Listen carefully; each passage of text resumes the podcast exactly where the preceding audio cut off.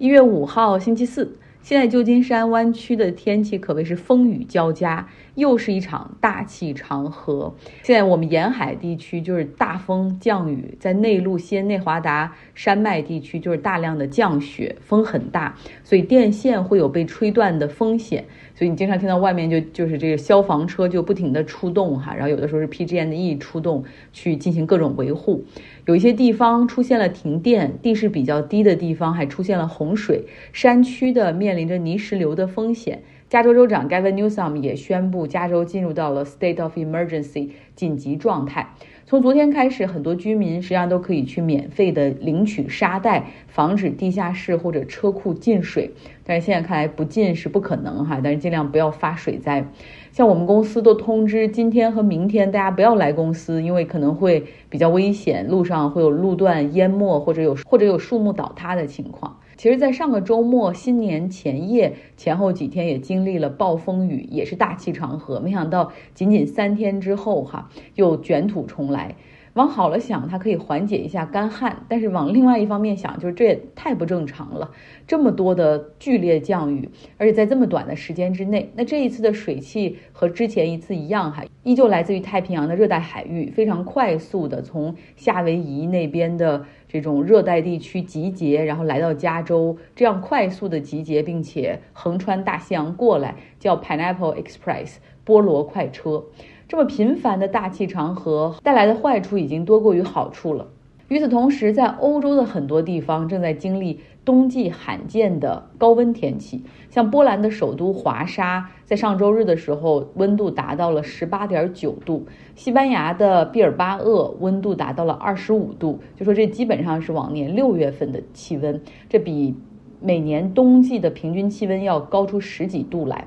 像德国、法国、荷兰、捷克、丹麦，他们的冬季温度也是创了纪录哈。像瑞士的气温。呃，最高到了二十摄氏度，那所以阿尔卑斯山是严重缺雪的一个状态，shortage of snow。喜欢滑雪的人，这个雪季哈就会比较郁闷。这都是一些非常不正常的天气。那我们对于气候变化现在的了解还非常的少，尤其是海洋温度的上升。我们我们知道这个地球上海洋的面积占百分之七十一，陆地占百分之二十九，所以哪怕海洋的温度只要是上升。零点一摄氏度或者零点零一摄氏度，可能影响都是巨大的。好，我们继续来说，美国众议院的议长今天是继续难产，一天内又投了三次票，但依旧是 stand still, deadlocked，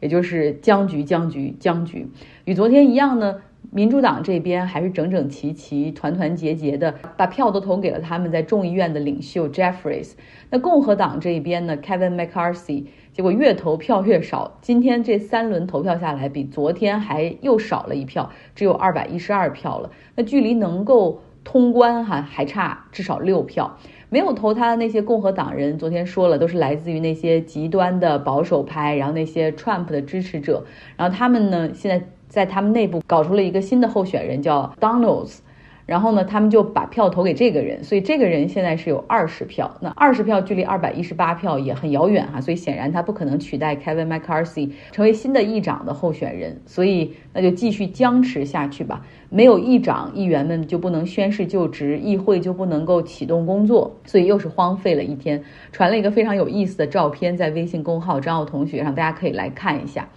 那昨天呢，讲了不少 Kevin McCarthy 的故事，如果错过的朋友可以回听一下。今天要给大家介绍另外一位共和党的众议员，他叫乔治桑多斯，哈，也是非常奇葩的一位。他是在纽约州，还就是纽约皇后区那边选出来的众议员，可谓是非常蓝的一个地方选出来这么一个呃保守派的议员。他是巴西裔的移民，这个小伙子今年三十四岁，可以说基本上除了他的名字、他父母的老家、他的性别没有造假，其他他的履历中很多都说了谎，包括自己的种族。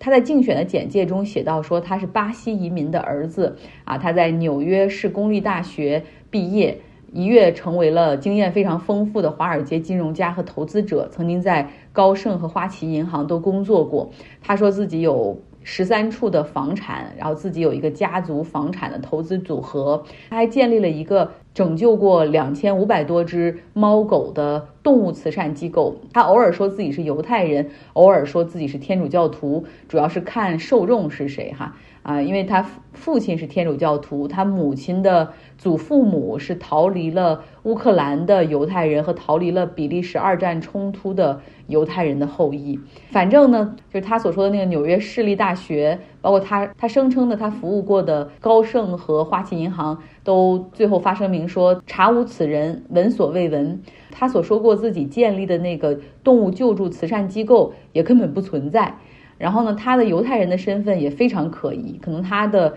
整个的这个血统啊，犹太人的身份的血统哈，可能在八分之一左右。在记者当面质疑他的时候，然后他就是说我并没有说我是 Jewish background，我只是说我是 Jewish，就 Jewish 是犹太人。然后结果在任何名词后面加一个 ish，就可能是大概是吧，有点是吧？搞了半天他还说自己在这儿玩了个呃文字游戏。他说自己是同性恋哈，然后还说自己曾经拥有一个公司，有很多 LGBTQ 的雇员，其中他有四个雇员非常不幸的在奥兰多一个同性恋酒吧里面被仇视同性恋的人给杀害了。确实，当年在奥兰多同性恋酒吧有这么一个非常著名的枪击案，美国人都知道，但是在他的名下你查不到任何的他所声称创立过的公司或者。你问他雇员的名字或者公司的名字，他也都说不出来。他没讲的事情倒有两个是真的哈，但是很糟糕。比如说他在纽约拖欠房租，至今未还两千两百五十美元；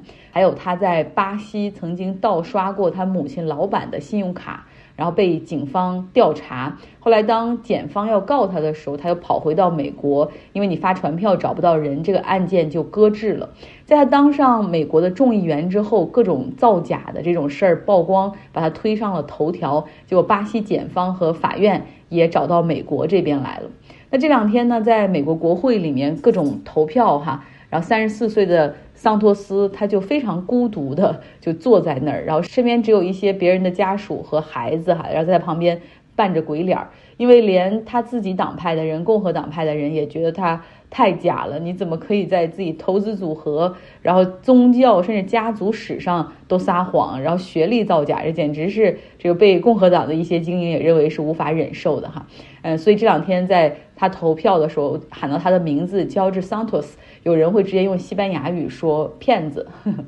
那么目前呢，他是面临着联邦政府和州政府的调查，任何的刑事指控都足以把他驱逐出众议院。呃，另外呢，还有一个路径就是众议院的道德委员会也可以调查他，然后也可以把他剥夺他的议员身份。嗯，但是呢。估计共和党不会做这种搬起石头砸自己脚的事儿，因为驱逐他的话，按照纽约州的法律，那么这个区的众议员就要面临着重选哈，在在那个区里面，其实民主党的优势会更大一点。嗯，不过我看完这些新闻匪夷所思，然后同时我也会在想。在竞选的过程之中，为什么他的对手就没有把他造假的这些事情，或者媒体都都在干什么，没有把他这么明显的造假事情公之于众，然后以至于让他以微弱的优势选上了，然后现在丑闻在曝光出来哈，就有的时候你会发现民主党这边他在竞选的过程之中，有的时候用力不够哈，因为纽约是一个深蓝州嘛。纽约州的纽约市也是一个深蓝的地方，所以可能在给予竞选资金或者这种民主党全国委员会关注的情况下，就不是太理想哈，就出现了这样的事情。最近我发现大家都想着过节，然后阅读量都偏低，那我今天也收着一点做哈，就就做到这儿。呃，明天我会给大家来讲一讲。呃，为什么在最近的一次轰炸之中，俄罗斯会有近百名士兵被炸死？而且为什么俄罗斯政府罕见的承认这个事儿确实发生了？明天来讲，希望你有一个愉快的周四。